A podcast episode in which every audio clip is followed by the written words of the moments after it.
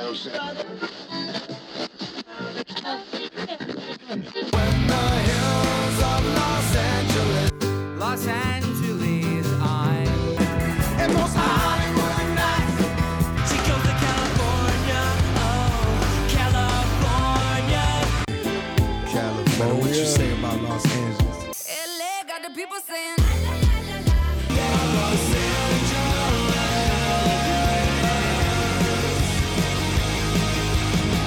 Listening to Corner of the Galaxy on cornerofthegalaxy.com.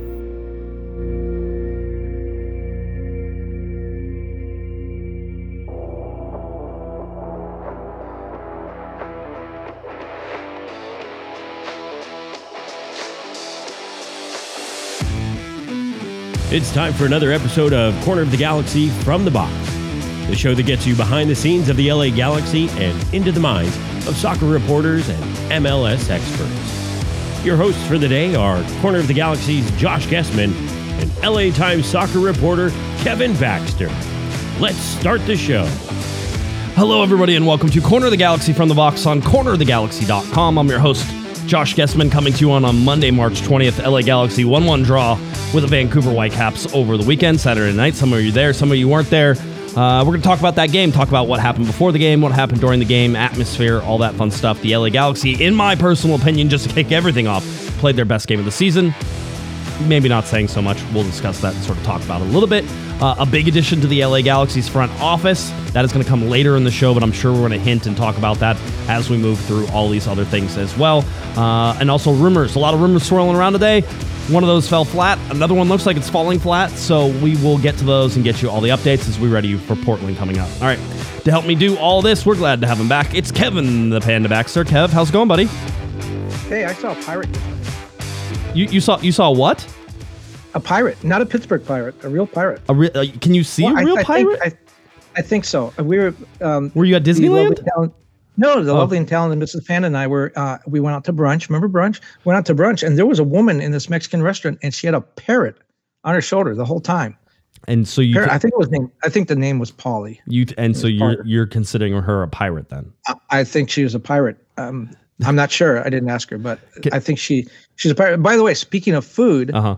I, I know you didn't, but Right. I did. I enjoyed the pupusas again on Saturday, and I was very happy to give my money to a great cause for uh, in exchange for some good food. By the way, Right. um, it, I was very happy to see the long line over there too. I got there a little bit late, and the line was was pretty long. I appreciate them allowing me to jump the line in a sense, so I could get back to work. But um, always glad to come over there and support a good cause and get some really good food. Although you know what, I'm not wild about the Salvador horchata. Okay. Well, that's okay. You don't have to. It's it, Yeah, the, no, that's the, the pupusas were still excellent, right?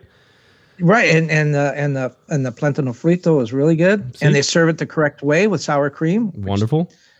People, a lot of people don't do. So Okay. that was wonderful. I I, I want to go back to your pirate thing. Uh, two things. Okay. Uh, a long Yes. time ago, when I when uh, my wife was my girlfriend and we were dating, uh, we went to Disneyland, and afterwards we went out to the uh, the what's the tiki hut that's at uh, the Disneyland oh, the tiki tiki tiki tiki not room. no Yeah. not not the tiki room. Oh. There's an actual restaurant that's in the hotel. Somebody will remember what the name of it. Oh, Trader Sam's. It's Trader Sam's. I remembered it. I'm there. So Trader Sam's. You could get alcohol there. You can do stuff. So we decided that we were going to go there and have a couple drinks, and you sort of overlook the pool. And we're sitting there, and I swear to God, if you go back and look on my personal like Instagram and go all the way back it, that day, you will see a picture of this person who looked exactly like a pirate. And he didn't work there. It was just a dude, and he definitely looked like a pirate. I thought he was a real pirate too. So I know what you're saying. So that was one thing I wanted to say. Did he have a parrot? He did My not have a had parrot, but Okay. but it, the parrot would not have been out of place. And then, uh, as a second aside, so we can go completely crazy and nuts. And by the way, I got a comment from a listener who says that sometimes our show goes too far off the rails and they'd like us to be more structured.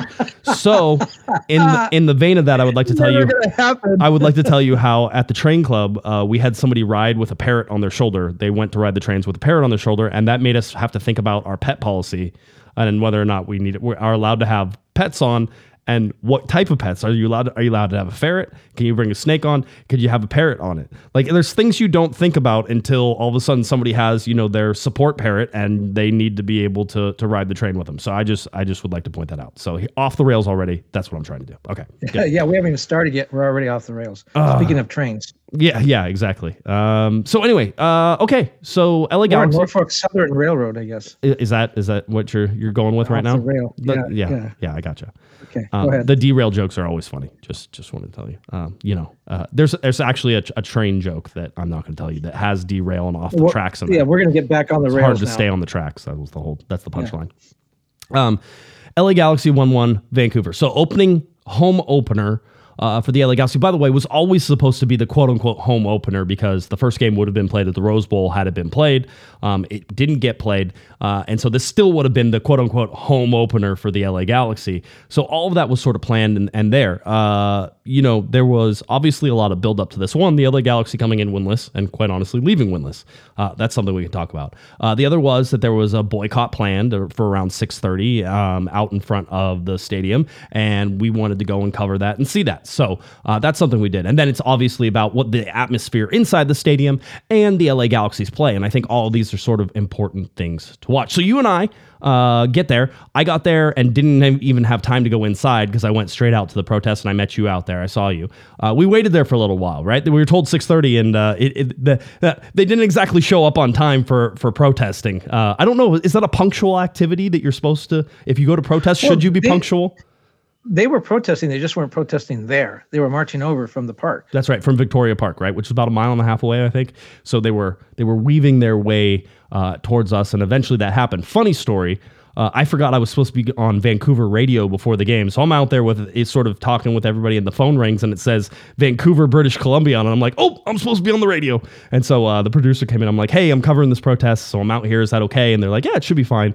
Whole deal. So of course, as soon as the protest started, was whenever I got to go on the radio um, and talked to the guys in Vancouver. So I told them what I was seeing there uh, and previewed the game a little bit for them. Uh, they asked about the protest and whether or not we'd be able to hear that in the stadium, and I would gave it my guess, best guess and tried to figure out whether or not that would be felt inside the stadium. So, uh, Kevin, finally the protest shows up. People are protesting. You got to interview some people. What what general thoughts? What do you have? Well, just everyone was talking about how Klein has not, in, in their in their opinion, Klein has not delivered, and and that the the team has lost contact uh, and lost the respect of a lot of the supporters.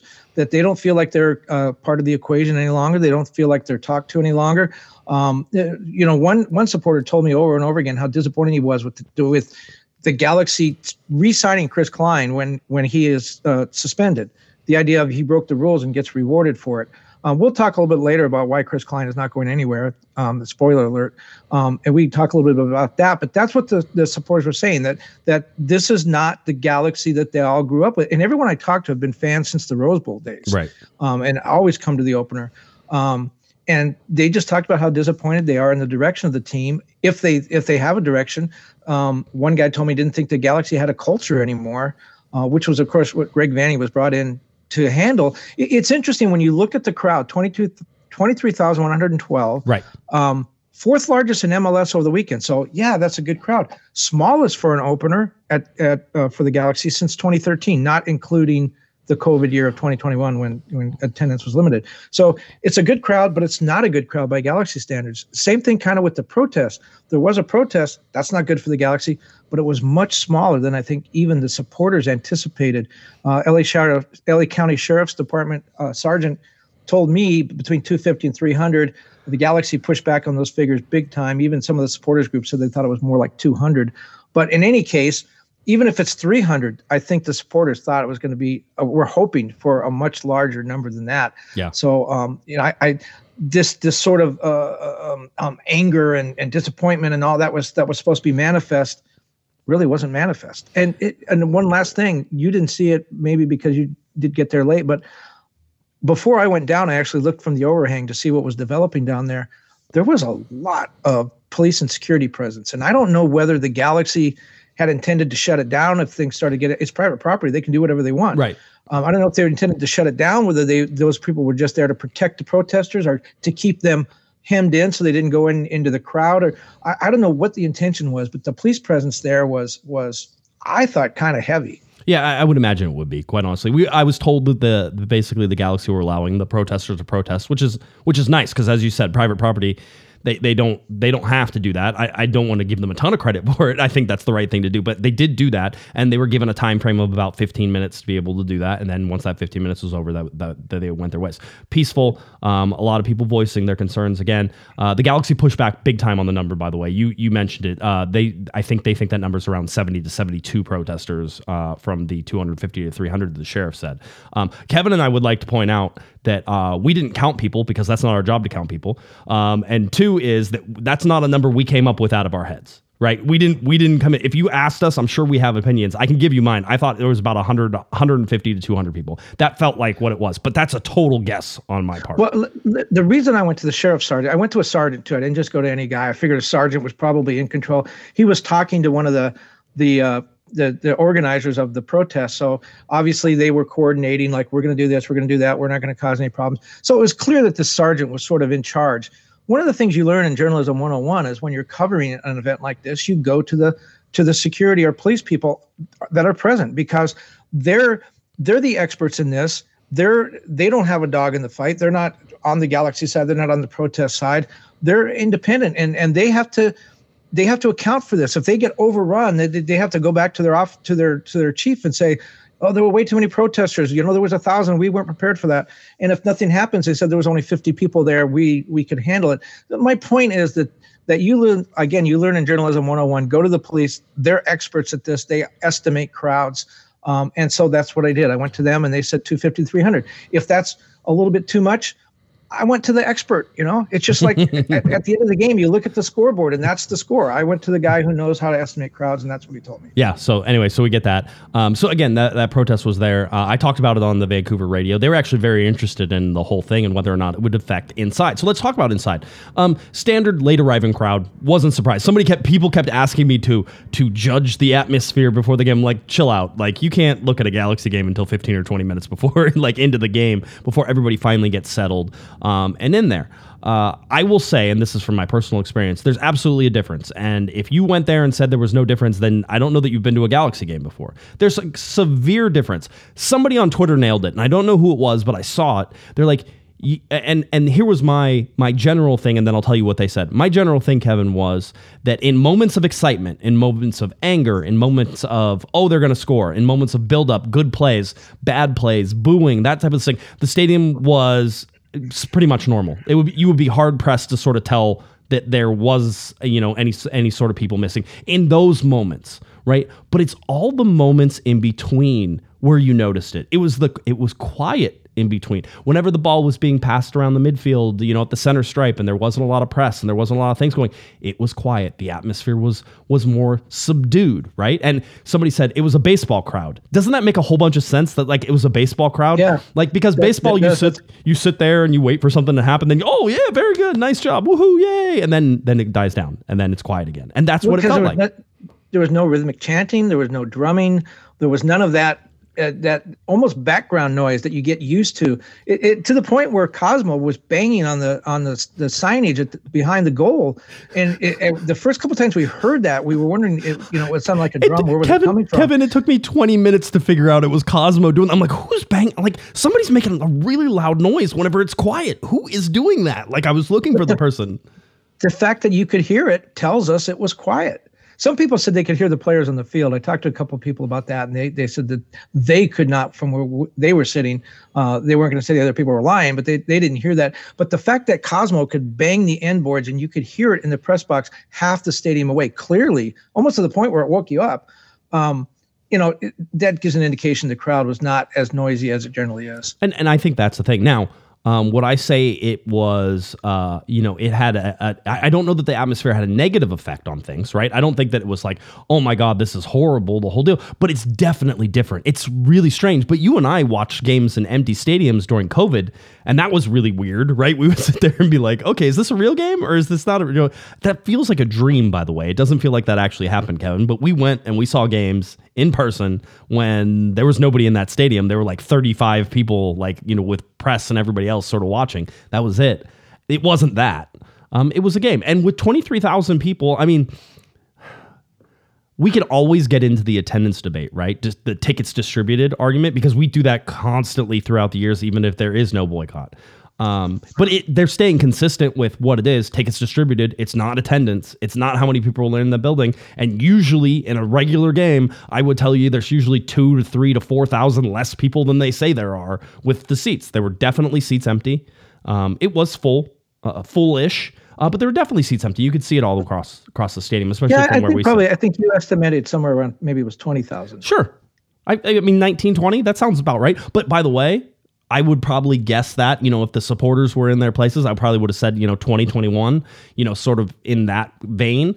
Um, but Victoria Block was very empty. That side of the stadium was was more uh, deserted. Uh, you know, I, I did get information um, that there was about 70% uh, that they had supporters tickets were scanned at about a 70% rate. So people who have supporters tickets, um, they're able to scan tickets whenever they come in. I mean, that's that's another thing.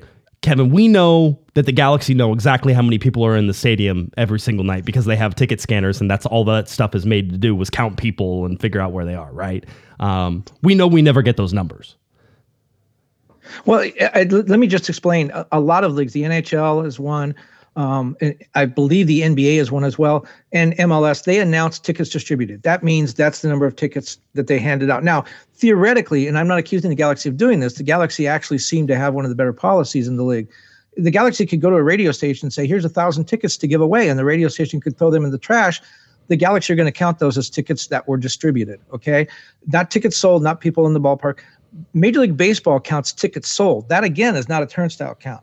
Now, what you said about the tickets being scanned, the Galaxy, we've asked for attendance figures for years, true attendance, and they never give it to us. Well, we now find out now that they're scanning, and they'll share that with us to show that the boycott's not working. Right. But uh, you know, if, if it's embarrassing and and and the attendance totals are not what they say it is, they don't want to share that. I, I will say the Galaxy are are one of the better teams in MLS. I mean, Orlando and I think Colorado and Dallas are ones that really abuse that policy. I did an investigation of this uh, several years ago and actually found out that the Orlando numbers were off by a third. They mm-hmm. actually have a turnstile count because it's a city facility. The old stadium was a city facility. The tickets distributed and the actual turnstile count was off by a third. The Galaxy are nowhere near that. But I just find it interesting that all these years they, they they keep telling us tickets distributed, and we find out now that they do actually have a scan rate and a scan number they could give us. Yeah, I, I, did, I, and I, you know, I want to point out they had a seventy percent scan rate for for supporters tickets. Now, um, I, I asked around if anybody thought that that was a reasonable, and I got some yeses. That's probably reasonable. So that is what it is.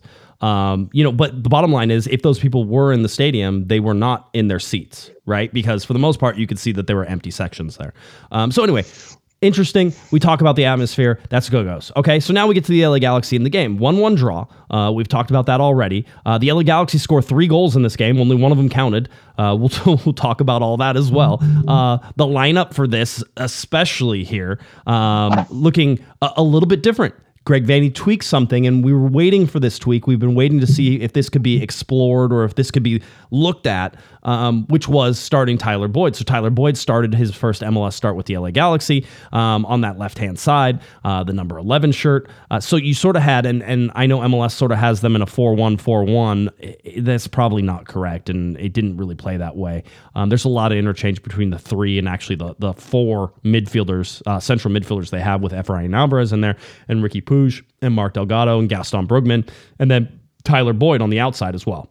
All right. So, um, I saw you and, and by the way, the back line, uh, Jalen Neal kept his starting spot. Uh, Caceres is in there. Edwards on the left hand side. Leerdam on the right hand side. I thought Leerdam and Edwards both had pretty good games. I thought Jalen Neal had a pretty good game. I thought uh, was was pretty good. I thought the defense, for the most part, kept uh, Vancouver frustrated uh, for the night, save for the for the goal on the set piece.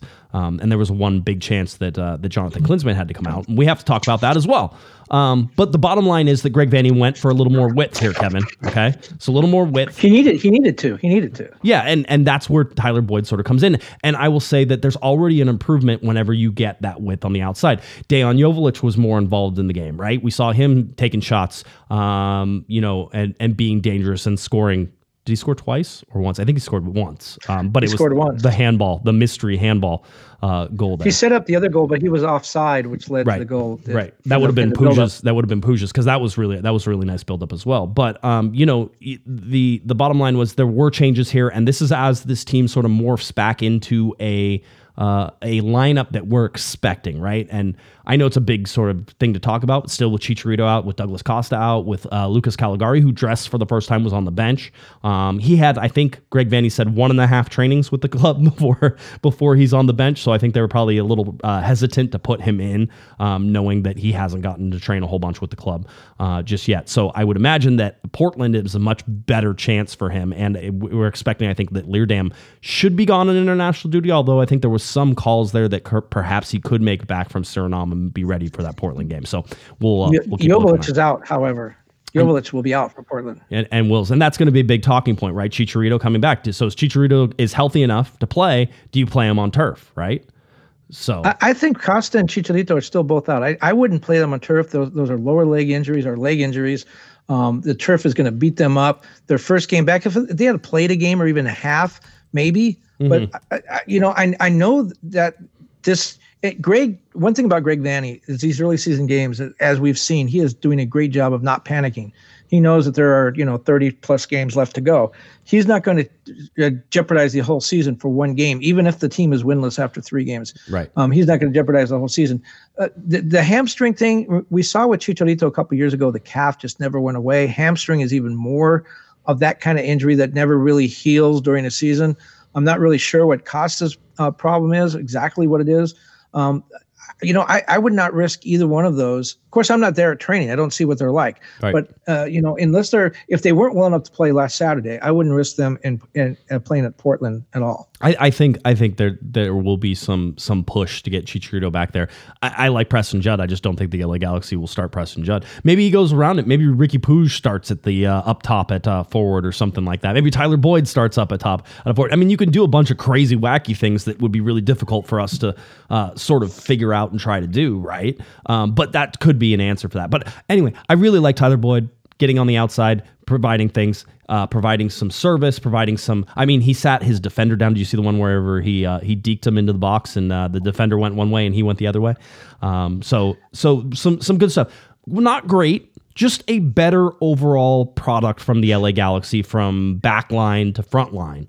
Um, still not finishing probably at the rate that they think that they should. Uh, and if you looked at expected goals in any of this, uh, you're going to be sadly disappointed to know that the largest chance the LA Galaxy had, they scored, which was the .65 from uh, from Kelvin Leerdam, who scored his first goal in three years, I think. Uh, great little post game talk with Kelvin Leerdam as well. I, I don't know how you could like sort of see a nicer guy with Kelvin Leerdam and just like a genuine guy. We, he talked about this was the feel good moment sort of of the whole thing. But Kelvin Leerdam talked whenever he was asked how it feels to score a goal, and he goes, "Everybody loves to score goals because it brings us back to our childhood. Because everybody started playing this game as a child, wanting to score goals and wanting to wanting to you know be that difference maker and that goal scorer and those things."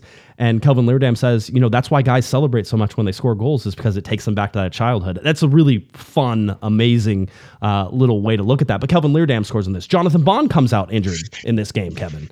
Uh, that was a little scary for him. And I thought a very dirty play on the Vancouver side um, that he got pushed into uh, that. But uh, he stayed down for a while. You, are you any concern with Jonathan Bond? Yeah, he, uh, you know, we saw him leave the stadium with his arm and his left arm in a sling. It's a shoulder. Um, uh, Greg Vanney told us after the game that he wouldn't know until today, Monday, and we haven't heard anything from the Galaxy about that. Um, so we don't know the extent of the injury.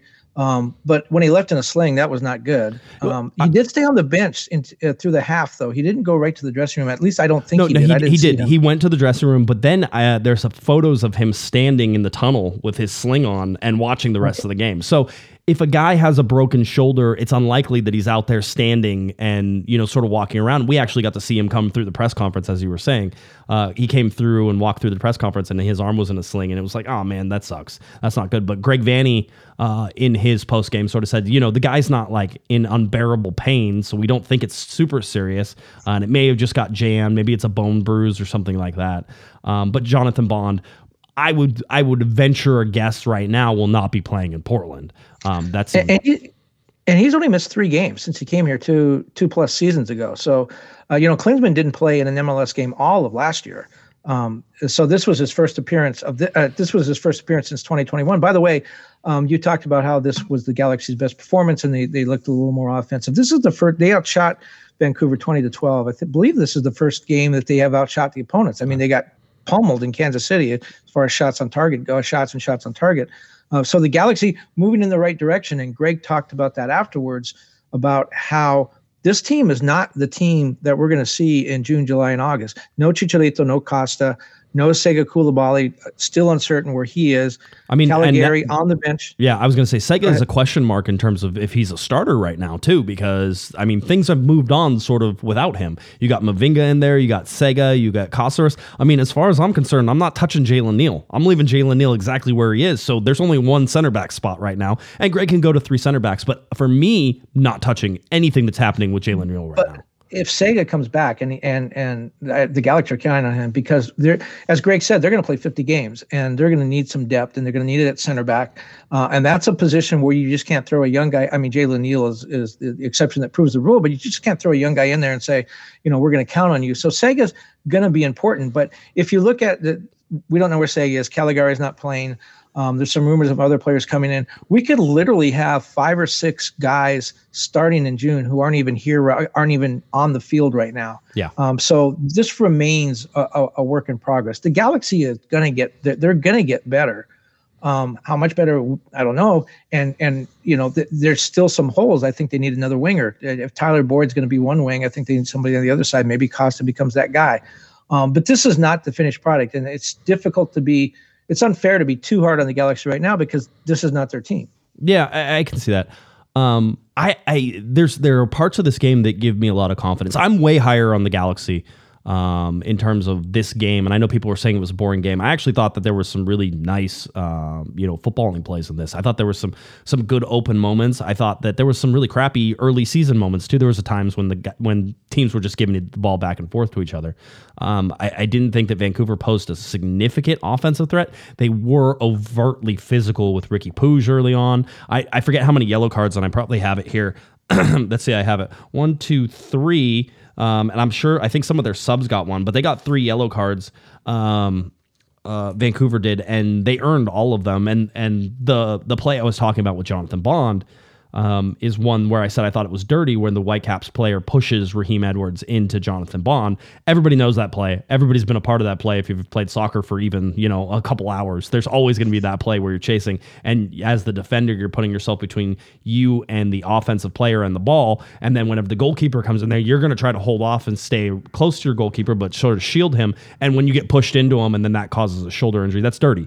Uh, I thought the Whitecaps were were uh, guilty of of being dirty players. Raheem Edwards, by the way, does get the award for the best tackle of the night, though. That was two hands, uh, upper body, uh, wrapped his legs around, dragged his man down. Uh, no no penalty on, no flag on the play at all, as far as I was concerned. Uh, but a football tackle, an American football tackle that uh, you don't get to see every day. Well, and, and you know, going back to the to the again the Galaxy's lineup. So this is not their real team, and and as you said, they're getting better each week. Um, I, think there is a little bit of criticism to be to to to be leveled over. Well, you know, we're three games in the season, really four weeks into the season because they didn't play the first week. Why why don't we have the real team here? Why why you know Julian Araujo? I understand that one that you know he left late, and and they they do have Calegari and. Um, you know they never really replaced um, Kevin Cabral. He left in December. They they lost Samuel Grandsir. That was a surprise.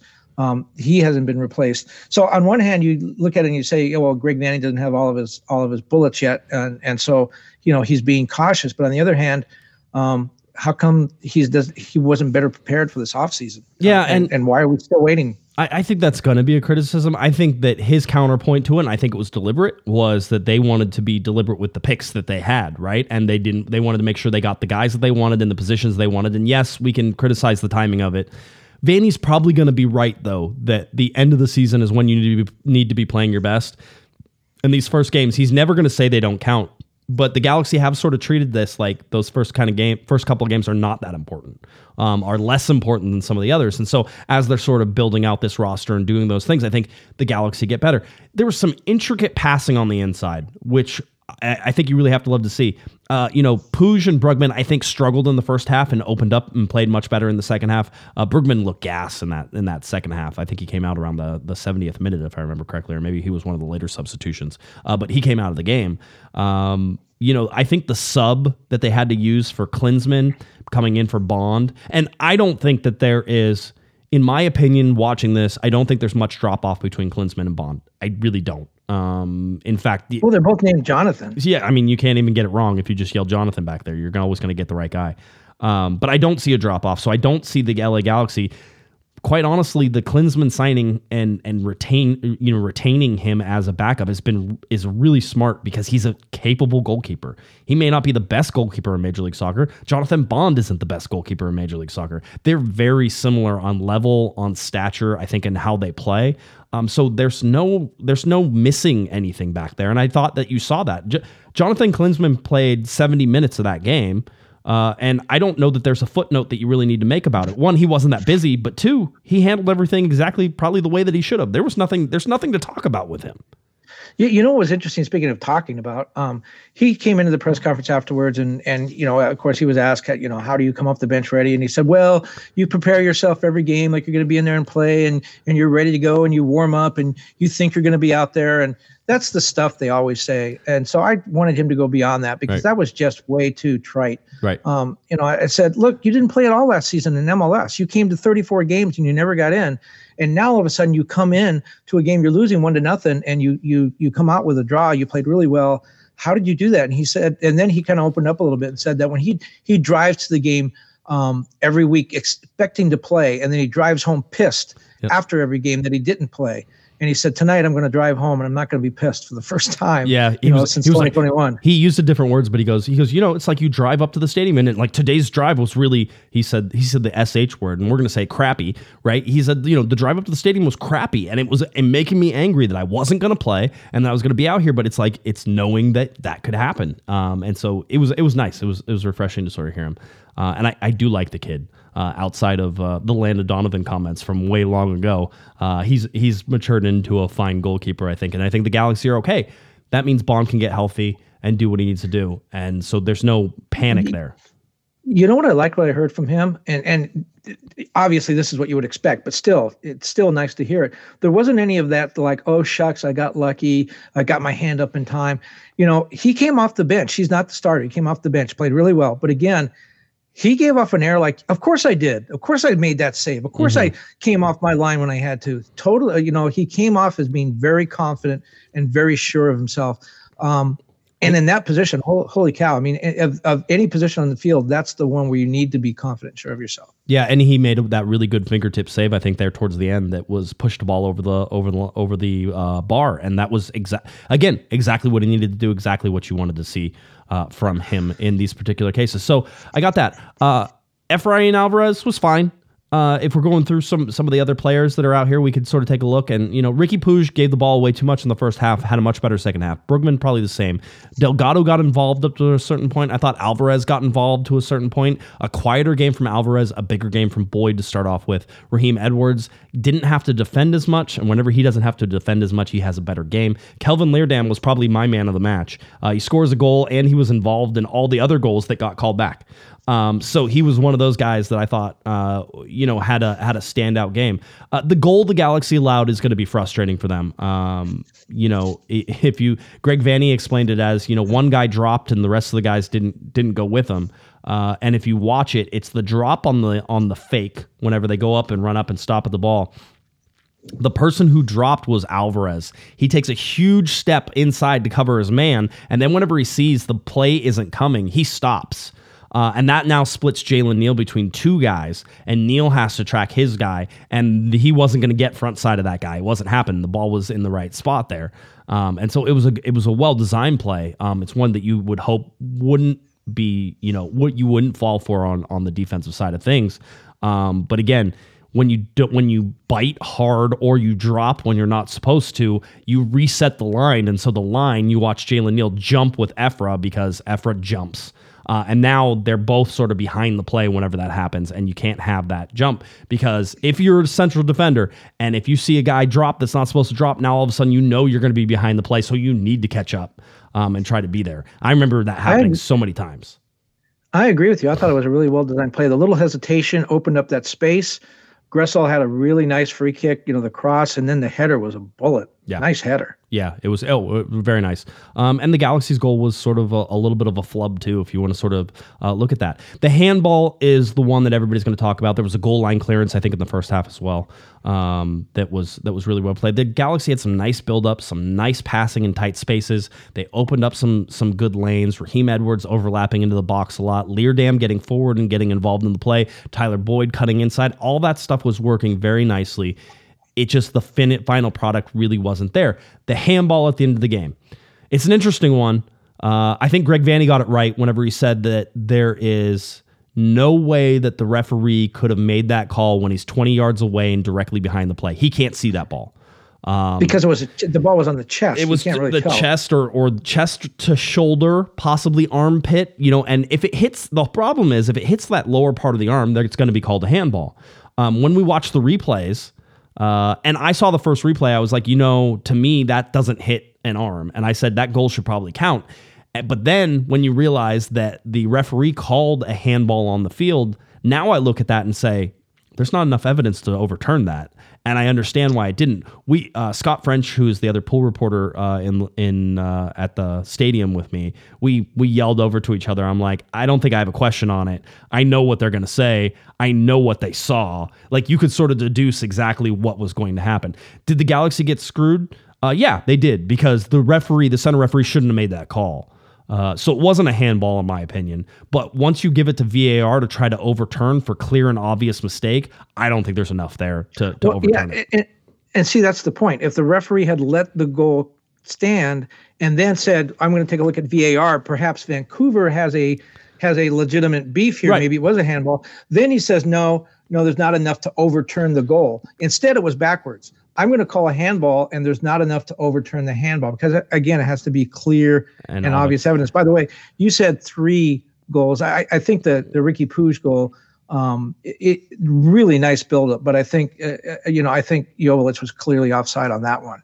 Um, the handball yeah. uh, less clear. I mean, I, the handball. I, I think I wrote that it was it was a dubious call at best. Yeah. Um, I, I I don't even think that that's doing justice to it. I, I think it was a goal. Well, and there were shouts for the Vancouver goal to be offside as well because he was right. It was it's he's probably shoulder uh, level with with Jalen Neal on that. So I'm again I'm sort of like there's probably not enough evidence to overturn that. Um, but this is what you're you know it, it's sort of refereeing 101 now. Kevin is that you try to let the goals stand and then you'll overturn them whenever there's clear and obvious evidence that they shouldn't stand. Um, and in this case, the referee got it wrong. And that's unfortunate because the Galaxy could have had, you know, uh, an extra two points here, and we wouldn't be calling them the winless LA Galaxy through three. Um, so yeah, I mean, it's unfortunate. It's not the way it should have gone. I think Greg Vanney is maybe a little disingenuous to saying it came down to one play, but I'm also a big believer in that. It did come down to one play. The Galaxy put the ball in the back of the net, you know, um, in that play. They did what they were supposed to do. They created the shot, they created the chance, the ball bounced to Jovic, and Jovic buried it when he did. I don't know that you can fault anybody for that. That is that is exactly what should have happened, except for the referee didn't get it right this time. So that's what. Well, that's and what you I- talked about that they, they they need to let the play continue. I know that linesmen are are told not to raise the offside flag until the play is over. Right. Let the goal score, raise the offside flag, and then you have a VAR that you can go look at. Um, don't stop the play until it's concluded. I guess with center referees, it's a little bit different. They need to make a call. Um, sometimes they have to make it while the play is still going on, or, or in this case, after the play, call it back. He's already made his decision. The center referee is in a little bit more of a difficult position, but but exactly what you said. The point being, let the play continue to the final uh, t- till it concludes, and then and then make your call. That's what linesmen do. Yeah, expected goals for the LA Galaxy 1.8. Again, the largest one of those comes for basically almost half of that, or at least a third of it is 0.65 with the Leerdam goal. The Galaxy, again, chipping away at these chances, Kevin. And it's not clear and obvious that they are definitely having scoring opportunities and not converting them. There's a lot of little scoring opportunities, and maybe one big one. There's another big one that sort of happened at the beginning of the game, uh, a bigger one. Uh, where you would expect the Galaxy maybe get a little bit more of a push. But again, they're chipping at it. Riqui Puig, love his shots from distance. Don't want to see him taking them all the time. Uh, he hasn't hit the target yet. Maybe eventually those will really start keying in and getting on target. Um, and you need those sometimes to make the get, make the defense come out to you, so that way you can create more space. I understand it, but we've seen a lot of shots from distance from Brugman, from Puig, from Efrain, uh, trying to get sort of those wonder goals. And I think Greg Vanney has even mentioned it. He wants them to, you know, be a little more patient with some of that. Um, so yeah, that's sort of where we sit right there. Uh, a big super chat from uh, Herb, uh, Sugar Daddy Herb is in the in the house. Uh, Fourteen dollars twenty seven cents. Super chat says, "Hey Josh, hey Kevin, any of you know why the Galaxy don't advertise promote the Spanish radio broadcast on thirteen thirty a.m.? Rolando Gonzalez has been calling the games for quite a few years now. Kevin, did you know the LA Galaxy had a, a Spanish radio broadcast? I kind of did, but it, you know, you're right. There's not much talk or promotion about it. A lot of talk about what's going to happen to Joe, to Tino, what's going to happen to Cobi, all that kind of stuff. What's going to happen to Nikki K. A lot of talk about the broadcasters, but no, we don't really hear much about Spanish. And what's interesting is the Galaxy, forever and ever and a day, have always said that they want to be, they want to market to that community. That's why they brought in Gio. That's why they brought in Chicharito. Um, you'd think they'd be doing more with that. I, I think so. Herb, I have no idea. Um, uh, I'm sure. I'm sure somebody will send me a note tomorrow to to enlighten me uh, about all these things. But um, but as of right now, no, I don't know why they don't broadcast that. We had Joe on our show on Thursday night to promote his uh, involvement with uh, with Apple TV and doing the home games, and then he's even doing the away games too. It's just on YouTube um, and the radio stream that they have there instead of uh, you know just uh, on the Apple TV. So you can always listen to Joe. It's just a matter of whether or not it gets it syncs up with everything. Let's uh let's get to the LA Galaxy schedule coming up. Obviously, the 1:30 p.m. kickoff time on Saturday. Um, that game's against the Portland Timbers up at Providence Park. This is a Fox game, so it's on Fox and it's a free Apple TV game. Uh, it was really fun to see people complaining about the LA Galaxy being behind a paywall on Saturday night, except they weren't behind a paywall. It was for free on Apple TV. Um, so occasionally there are games that are free. This one will be over the air on Fox, and it will be a free, uh, free Apple TV game as well. So you can get this. But if, yeah. Go go one beyond that. Look what happens when they come back home for their second home game. And then the second home game comes back. It's LA Galaxy versus well, so you have LA Galaxy versus the Seattle Sounders uh, starting off April, and then that uh, mid-April match after the Galaxy go to away, away to Houston and back. That April 16th game is LA Galaxy and LAFC and El Trafico. That game is on Fox. Um, that game is also on Apple TV. All games are on Apple TV. I don't know why it just says Fox on it, but it will be on Apple TV as well. Um, so anyway, and also on 1330 in Spanish. Yeah, exactly. On thirteen thirty. You know, we should just start. There you go. We should start. We doing should it. start doing it. Okay. Yeah. Yeah. We'll, we'll we'll tell you. We'll try to remind you every time that they, that you can That is listen to our Galaxy mission in life now. in in Spanish um, on thirteen thirty a.m. All right. Um, so that's the schedule that sort of sits there. If we look at the standings, uh, the Eastern Conference is led by Atlanta. Uh, Almada over there is just scoring goals like you can't believe that dude. I, it was funny because uh, I think we were talking in the press box, Kevin. Maybe it was you or maybe it was somebody else. We were talking like he didn't play a bunch in the World Cup. He is you know Argentina ends up winning. think no, he never played, but he got a he got a medal. but he got a medal and all of a sudden and i was joking with the hammer on a text i was going you know this guy didn't didn't get much time or didn't play in the world cup and if the way he's playing in major league soccer you would you would think that he was the reason they won um you know just the, he's just on a tear right now four goals four assists in four games So what does that tell you? A guy that didn't even get off the bench for Argentina's World Cup team and dominating MLS. Does that mean Argentina is that good or MLS is that bad or he should have got a chance? I, I yeah, I, I guess I don't know what it means, but I do believe I think I heard this stat. He is the first MLS player to win a World Cup while being an active MLS player. Obviously, there's others have come and been in World Cups and stuff, Right. but he's the first active MLS player or, or first MLS player to win a World Cup while he's on, an active member of MLS. yeah it would it'd be uh it, it, it's it's just fun to watch. Anyway so that's atlanta. Uh in the western conference of course it's st louis because i'm sure everybody had st louis winning their first four games right? First time ever in uh in expansion history that the uh the expansion team has won the first four games is that correct And yes, and they started out by winning in, in Austin, and I believe it was Texas, well, Texas weather. And then they played this game 15 degrees, and I think it snowed at one point. yep So not only have they gone 4 and 0, first team ever to win their first four games as an expansion team, but they've done it in all kinds of different weather. Yes, they have. Um, so it's it's been sort of a, a- crazy uh, run for them. So they're number one there. LA Galaxy currently in 12th spot, uh, one point out of a playoff position, just in case you're trying to count for the early ones. Which is in, it's impossible to be outside of a playoff position. oh, I'm sure there'll be somebody. Uh, St. Louis uh, lead, currently leads the Supporter Shield with Atlanta right behind him. Just in case, in New England um, in there with nine points in third place. And just just again, yeah, pay attention. I think New England just handled Nashville over the weekend, if I remember correctly. yeah, they beat them. And, and who's who's New England's coach again? Uh, that's Bruce Arena. Yeah, it is. Um, let's get to a little bit of rumors here uh, before we hit uh, our last main topic before the end of the show. Um, there was a lot of talk about uh, Ademir uh, coming from Atletico Mineiro, um, and so there's there's a whole bunch of stuff going on right now with this.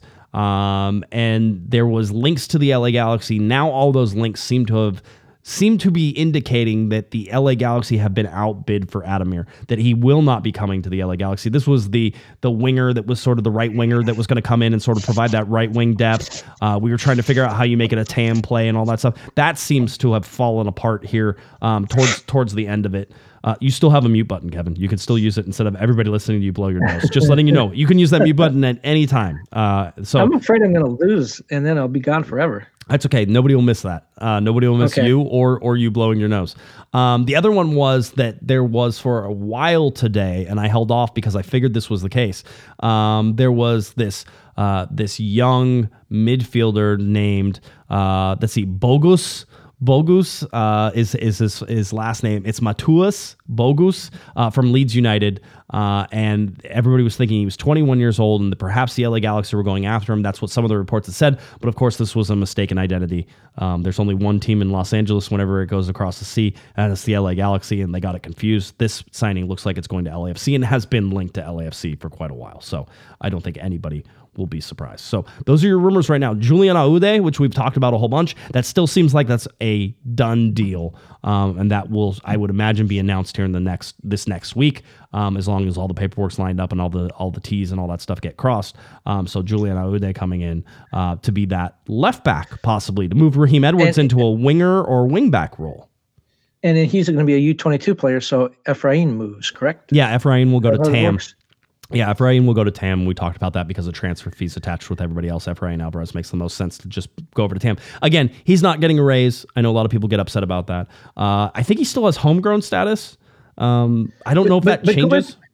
Go go back and explain that because the reason that it's going to be a U22 spot is because of the transfer fee. It has nothing to do with the salary. He's not going to get a million billion dollars. Right. It's the transfer fee. Yeah, and and so basically, whenever you're doing a TAM contract, and we've talked about this, but when you're doing a TAM contract, you have to uh, factor in the acquisition fee. So if you get a transfer for a million dollars, then you pay somebody six hundred thousand dollars for a salary. Their total uh, TAM money there is one point six million dollars. Right? If it was on a one year deal, that's how that would that would go out. Uh, with U22 rules, there are unlimited acquisition fees, so you don't have to account for the transfer fee, but you have to have a salary that's for the player that's under six hundred fifty thousand dollars. So technically speaking, this would never happen. You could pay spend twenty million dollars, Kevin, for a player.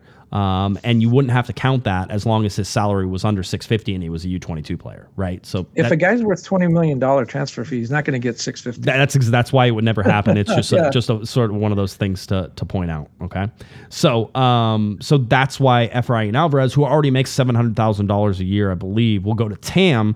Um, which there's uh, 650 is the max budget, so it's only really a hundred and something thousand, or maybe even fifty thousand dollars a TAM, maybe a little bit more. But he hits the cap differently too, because U22 at his age, I think was a hundred and fifty thousand dollar cap hit. Well, now on TAM, he will take a larger cap hit, and they will use some of that TAM to buy his cap back down. We don't know what those numbers are because they will never tell us, but that's what's uh, going to happen whenever uh, that goes through. Um, let's Clear as talk. mud. Yeah, I know. Let's talk about the big acquisition though, and uh, I think you have some original reporting to to confirm as well. But uh, it was announced, uh, and remember, let's go back. Uh, No, no, let- it wasn't announced. It was Yes. announced on yeah, Twitter. It's announced on Twitter, but uh, but let's go back first. So on January 5th, uh, Paul Tenorio tweeted out that LAFC's assistant general manager Will Kuntz is leaving the club per source. Um, that that prompted Kevin and I to have a conversation on one of our podcasts where we said the LA Galaxy need to sign Will Kuntz. He wouldn't need to move. He could stay where he's at. This is this seems like this is absolutely going to happen. And this was sort of in that uh, those that was that during the gray period, Kevin, before we found out whether or not Chris Klein was being extended or not. Yes, yes, it was right, right, it, kind of right in the middle of the gray period. Um, and so, it, you know, there was speculation that perhaps he would replace Chris Klein. We'll talk about that in a minute. Yeah. Um, so anyway, so uh, we'll, so we said, hey, the Galaxy should go out and absolutely get this guy. Will Kuntz uh, started his his sporting career with the Yankees. Um, started as an intern. There's a really I read a whole article about him today where he basically wanted to send send George Steinbrenner a letter because they, he was alumni of the college. He went to Williams College. Um, And so I think it's probably a university, and everybody who went to Williams will be very upset with me. Uh, but he went to Williams, uh, and George Steinbrenner went there, and so he was trying to figure out how to send a letter to George Steinbrenner saying, "Hey, I want to come intern for with you, whatever he could do, blah blah, blah the whole deal." Uh, and so he he didn't he didn't know how to get the letter to him, and so he just emailed the president of the college and was like, hey, I'm trying to get a hold of George Steinbrenner. I can you imagine the cold, like just the cold email that comes through? It's like, I'm trying to get a hold of George Steinbrenner. Do you have an address and the whole deal? And the the president of Williams is like, I know George. He goes, why don't you come to my office, bring the letter. I'll send them a letter with your letter saying that I'll I, I suggest I want you to do this. And so uh, they sent the that happened. The college uh, president sent the letter down to George Steinbrenner. Kuntz goes down there, Kevin, and uh, bef- they, he goes through and, and, they're sort of like they showed him, you know, gave him a tour and did all this stuff, and they're showing the stadium, and they sit down. They're like, "All right, where do you want to work? Because Steinbrenner, George Steinbrenner, has already approved your internship before you even got down here, right? So you've already been approved. So where do you want to work? And he's like, well, I want to work in baseball operations. And so he was with the Yankees. Um, I think when they won two pennants and one World Series, uh, eventually ended up being in that under Brian Cashman, the general manager, the whole deal. So he was in that like operations uh, field. And, and he, sort of, ended up as director of scouting, uh, head of the scouting department. He did, and the they Yankees. and they called him the, the like the Wonder Kid, right? That it was the Yankees Wonder Kid and, and all this stuff. Then he leaves the Yankees and he goes and works for Major League Soccer. And he works in in the uh, in the field where, that sort of combines legal and everything else. But he was helping to write contracts with players. He was helping to figure out rules and a whole bunch of other stuff. So you're talking about somebody who has been deeply involved and is deeply intimate with the rules of Major League Soccer. That's whenever he left that position to go to LAFC, um, largely known as the best number two in all of Major League Soccer, Will Kuntz. Um, it was reported, I believe, by the Athletic, um, and then uh, you can you can you can give your your approval of this as well, Kevin. Uh, but that Will Kuntz will join the LA Galaxy. Uh, so, what do you know about this? Well, first of all, I really like Will Kuntz. He's a great guy. He's a really good guy. Uh, his background uh, that you just went through. I mean, yes, he was scouting baseball, but but in, in, scouting there are some similarities between whatever sport, projecting body types, those kind of things, uh, you know, mental makeup, physical makeup, those things all translate. He may not be able to tell, you know, he may be still be better at telling whether a right hander is going to be able to develop a changeup as opposed to whether a soccer player can use his left foot. But there is some similarities in scouting. I think he would be he would be well versed in in in working in that world. But the other thing is the contract and the and, and he helped to develop the salary structure. He knows that stuff inside out. You just went through this whole thing with Efrain Alvarez. I still have no idea what you were talking about. Uh, Will Kuntz knows that stuff. Not only does he know that stuff, but he knows how to find the holes. I mean, look at what LAFC has done over the last couple of years. That you know, that last year bringing in Bale and and Chiellini. I mean, he, that, he's part of that. Yeah. Uh, the other I, thing I heard, that's really, I heard. By the way, I just want. I don't mean to interrupt, but I heard that he was instrumental yeah. in Chiellini coming over as well. So he was, yeah. He he actually uh, talked to Chiellini's brother, uh, and and yeah, he was instrumental in getting him over. But one of the things that um, is really, I think, appealing about him, if you're the Galaxy, is that he he works in the shadows. He doesn't run out there and and beat his chest. John Thorrington gets all the credit. John John Thorrington will tell you that Will Kuntz is a big part of his success. Will Kuntz doesn't claim that, so he's going to be a guy who's going to work in the background um, and he's not going to claim the headlines for himself, but he's going to be very, very important to the Galaxy. Now, um, I've been talking to him for a long time, and we exchanged text messages after he left LAFC, and he coyly said, I don't know where I'm going to go. I'm, you know, looking at some options, and it, you know, he has a family. He's not going to leave LA. It was obvious from the start he was going to the Galaxy. When I heard over the weekend that there were rumblings that he had actually signed with the Galaxy, I sent him a message and I said, Congratulations on the new gig. And he said, Thanks a lot. You know, he confirmed that he's with the Galaxy. And I said, What is your new job? And he didn't respond for a long time. And so I sent him a message. I goes, Wow, that's, a, I said, that, that sounds like a really important job. and he, he uh, messaged back, LOL. And he said, It's still being determined. Here's what I think. Um, speculation time. Given, Everybody put your speculation yeah, hats on. Okay. Yes. Con- continue. Given, given the situation, the Galaxy front office, uh, is that to speculate? It says I, papusa. It says I was just hungry, so the Spanish Spanish for speculation. Okay. Um, given his expertise in in the contract language department and in scouting, and given the fact that the Galaxy, I think, need to sort of isolate Chris Klein. Chris Klein is great on the business side, right? Supposedly. According to Chris, record revenue last year in sponsorship and ticket sales. So he's doing what he's supposed to do. He's supposed to be on the business side. He sort of like lurked over into into player personnel stuff. He needs to get back to the business side. And, and this is a model that Will Kuntz is familiar with. LAFC has co-presidents. They have a business president and Larry Freedman and a sporting president and John Thorrington, and the two do not mix. So I see Will Kuntz coming in, assisting Greg Vanney, doing some of the contract work, exploiting some of the loopholes, maybe helping Jovan and scouting a little bit. He certainly knows that world. But I see him, his primary role is a firewall to keep Chris Klein away from player personnel and to make sure Greg Vanney has no, uh, not that Greg Vanney would want to, has no influence or whatever on the business side, to keep those two worlds apart.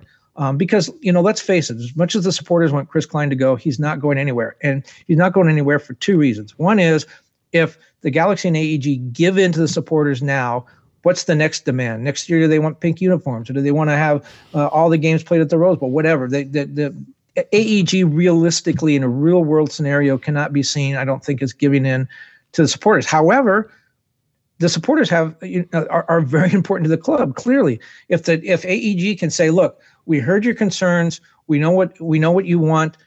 We got Will Kuntz in here. We're going to put him in between. He's going to be he's going to be the firewall."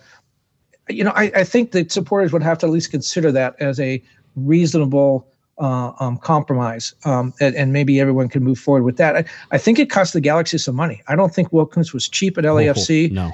And he left, and if he left to come, if he left to go from the best club in, in, in MLS to what essentially right now is a rebuilding project, I would imagine he got a sub- substantial raise. That's quite a move.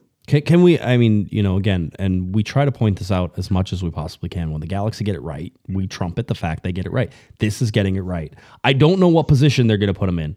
Uh, I like your idea. I think that that the speculation you give on that is is is spot on. I don't know that I would change it in anything but I'm also not like wouldn't be totally surprised if it's if it's some like side door gig, you know, oh well he's gonna be in charge of scouting and analytics above Mikey Stevens and you know, they sort of I know Mikey Stevens is director of scouting, but Will Kuntz is gonna be like the director director of scouting and he's gonna be, you know, that type of thing. And I I so I, will wait. I'm gonna leave that up. But uh, bottom line is that if you want to be the best, you have to get the best in those positions. That was what we were talking about um, whenever we were talking about Garth Lagerwey going to Atlanta right? Now, is it a coincidence that Atlanta's starting like uh you know on fire now that Garth Lagerwey is there and the whole deal? Maybe a little bit, but also Garth Lagerwey just has a tendency to make things happen uh, whenever he goes places. So if you're the Galaxy and you don't go get Garth Lagerwey, then that means that you didn't want to go get the best guy for the position, and you had a chance to. There was overlapping. Maybe you could have done that, right? So with this, with Will Kuntz out there, yes, they got it right. Uh, this is a guy who loves analytics. Uh, but also understands that that there's a limit to that right? And it's always the same thing that we always talk try to talk about with analytics is that it informs you of things that maybe you weren't seeing and allows you to see those things once you look at them correctly. He doesn't think that analytics are the be all end all. Correct right? And so he's looking for team fit. And I think that when you look at what he's been able to do, the players he's been able to recruit, his background in contracts and everything else, this is uh, and excuse the baseball terminology here, but because he play, he was a Yankee guy. Uh, by the way, he grew up a, a, diehard Mets fan. He lied to Steinbrenner and told him that he was a diehard Yankee fan.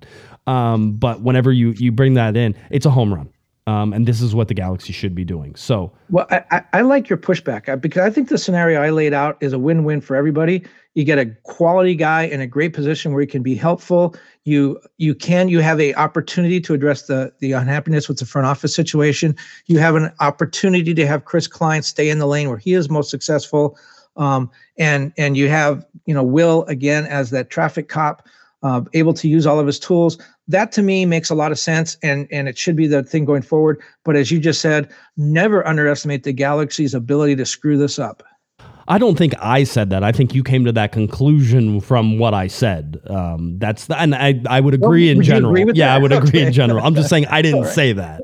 Um, I'm just saying I want to see what sort of how it comes about. Let me oh, let me see way, how I, he fits. Did, yes uh, after uh, two days after Will Kuntz confirmed to me that he is with the Galaxy and that they are trying to find his position, and and actually kind of intimated that he's kind of been with the Galaxy for a while, uh, I ca- called the Galaxy to ask um, for some clarification. What, what is Will Kuntz's position? And the response I got at first was, "Who's Will Kuntz?"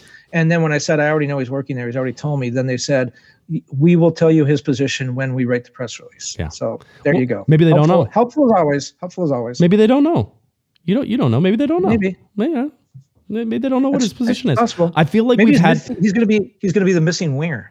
He could be. Maybe he's going to start. Um, He's he a big guy. He's a big athletic guy. He would be he would be good. played basketball for Williams, I believe, um, and was. I think they won a championship while he was there. Again, do- dove down a rabbit hole today to sort of to look at some of those things. So anyway, this is.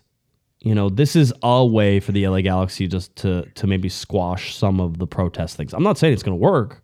Um, I'm not saying that the supporters groups will be will be uh, you know satisfied with this outcome, but I am saying that we had talked about Chris Klein moving into a different position with AEG and getting him away from sort of the soccer stuff. If you can keep him up and if you can create that firewall, then maybe this this ends the boycott. I don't know that. I'm not a supporters group person. We'll know whenever we know.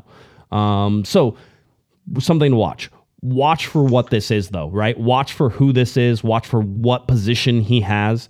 Um, but as far as I'm concerned, the mere fact that he will be in the front office every day as he works is a win for the LA Galaxy because these are the types of hires that you expect the LA Galaxy to make, quite honestly. And, he's a super smart guy. In addition to being super talented, uh, unless he sold a bill of goods, I think that he was uh, certainly smart enough to make sure that the position he's going into is one where he's going to have some influence and some power. He's not coming over to be somebody's secretary.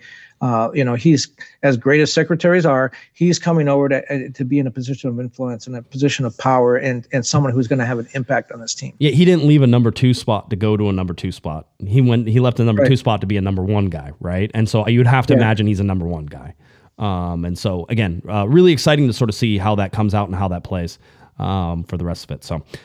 I think that's it. LA Galaxy get to head off against Portland um, coming up. Uh, yes, everybody says that I'm angling for free pupusas. Um, I actually like to pay for my pupusas, much like Mr. Kevin Baxter, because uh, the money goes to a great cause. I can't think of anything, uh, and I've talked to Steve over at AFCHA a whole bunch.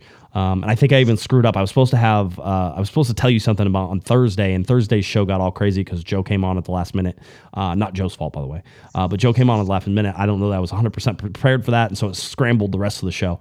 Um, that that listener, by the way, who said that we needed to have like not go off the rails and be, I think was an accurate criticism of that particular show as well. I thought I, I it really hurts whenever they're right too, um, because that that last show with Sophie was all over the place, mostly because I was sort of scrambling trying to do stuff. But the the after guys and what they're doing um, in El Salvador and and what they're allowing kids to do and the growth and and we're gonna have Steve on as soon as uh, he's available and as soon as we can to talk about what they're doing down in El Salvador with the money that you're spending at his truck. And the LA Galaxy Foundation are donating back the portion of the money that usually goes to uh, the club for the concessions and all that stuff. So it's super important that if you if you're in boycott mode and you don't want to spend money at the stadium, you can still go to AFCHA and you can have a real impact with that money and where it's going, right? If that's what you what you feel. And even if you're not, there's uh, they have good food and dude, I mean, they're doing great things down there. So absolutely 100%. Yeah, every, every pupusa funds a youth soccer player in El Salvador. Oh man. I, I mean, yeah, it does up to a certain point. I don't So, so when when they win the Gold Cup and beat the U.S., it's your fault. Yes, absolutely. You- yeah. Those of us that buy pupusas.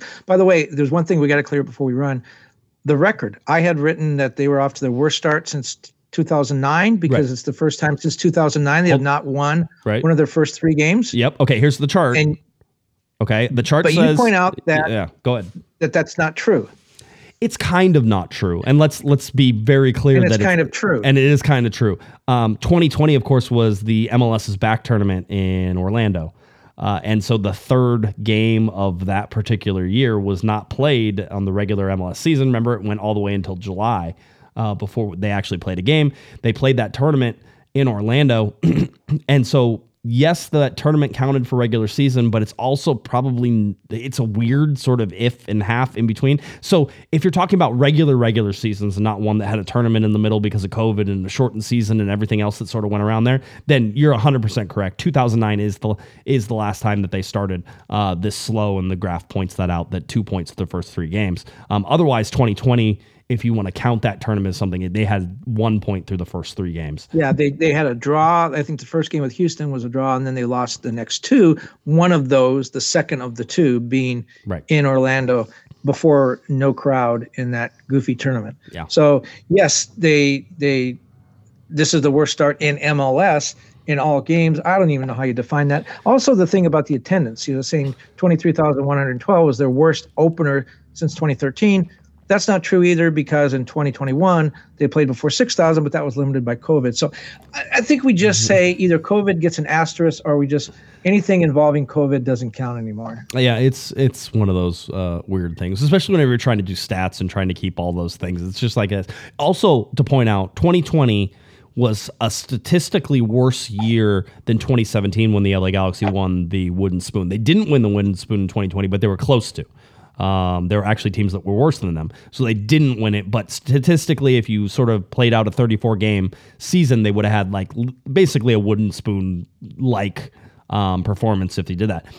2009, which is the last time they started out this low, completely different story, which is where they went to an MLS Cup and lost to Real Salt Lake under Bruce Arena in his first full year because he came on in the end of 2008 um, and then took over in 2009, really, and, and put that team together. And by the end of the season, the LA Galaxy were the best team in Major League Soccer. They had a- They opened the season with like six draws or something. Yeah. They just had draw, draw, draw. They got that points. They just didn't win any games at the start. Yeah. So um so anyway, excuse me. That's that's sort of where uh where we look at all those things whenever we're trying to look at those. So completely different uh, islands whenever you're looking at 2009 and 2020. Um so that's where we stand. LA Galaxy taking off and playing against Portland this week. That's a 1:30 p.m. Uh, kickoff time. Uh, games on Fox and will be on MLS Season Pass as well. Game free on Fox and free on MLS Season Pass, according to my little cheat sheet there. We'll get you kickoff times whenever it comes, and of course we have a show on Thursday coming up that will get you ready for that show as well. Um, I think that's it, Kevin. We good? Let's work good. I don't want to talk anymore. You look like a trucker with that hat on. Thank you. Thank you. Keeping keeping we have you know we have we have some listeners who are have truckers. truckers, yeah. and and Yeah. they're outstanding. So uh, this is my salute. This trucker's hat is a salute to pupusas, a salute to AFJA, and a salute to our logistics chain and the truckers who keep it rolling. All right. So there we go. See, we we this is America right here. Uh, and and I'm glad I'm glad that we could uh, we could promote all of those things. And pupusas, man, oh, I'm I, I'm mad I didn't get there early enough to get one. I will try to get one for the They were next they were they were really good. They were right. really good. all right. And I really appreciate them letting me jump the line. It's not because I don't value the regular fans. It's I had to get back to the press box. Just yell at Kevin anytime he tries to uh, to cheat the line ever again. Just remember that. All right. Yeah. If you're looking for him on Twitter, it's at kbaxter11. Head on over to latimes.com. He'll have a column coming out tomorrow uh, that you'll want to catch for sure at latimes.com. Make sure you check it out. Uh, if you're looking for me on Twitter, it's at jguesman, J G U E S M A N, and of course at Galaxy Podcast. Head on over to cornerofthegalaxy.com for all of the podcast, YouTube channel, subscribe, like, all those fun things. We certainly appreciate all of your support. All right. I think that about does it for us tonight. For Mr. Kevin the Panda Baxter, I'm Josh Pato Guesman. You've been listening to Corner of the Galaxy from the Box on cornerofthegalaxy.com. Have a great one, everybody. You've been listening to the Corner of the Galaxy podcast on cornerofthegalaxy.com. You can follow the show on Twitter and Instagram at Galaxy Podcast. And be sure to check out and subscribe to iTunes, Stitcher, and Facebook by searching for Corner of the Galaxy. Fans, we thank you for listening, and we ask that you be kind and courteous to your neighbors as you leave the podcast. We thank you for joining us and look forward to seeing you again. Until then, I'm Michael Arajo, and on behalf of the entire Corner of the Galaxy crew, goodbye, everybody.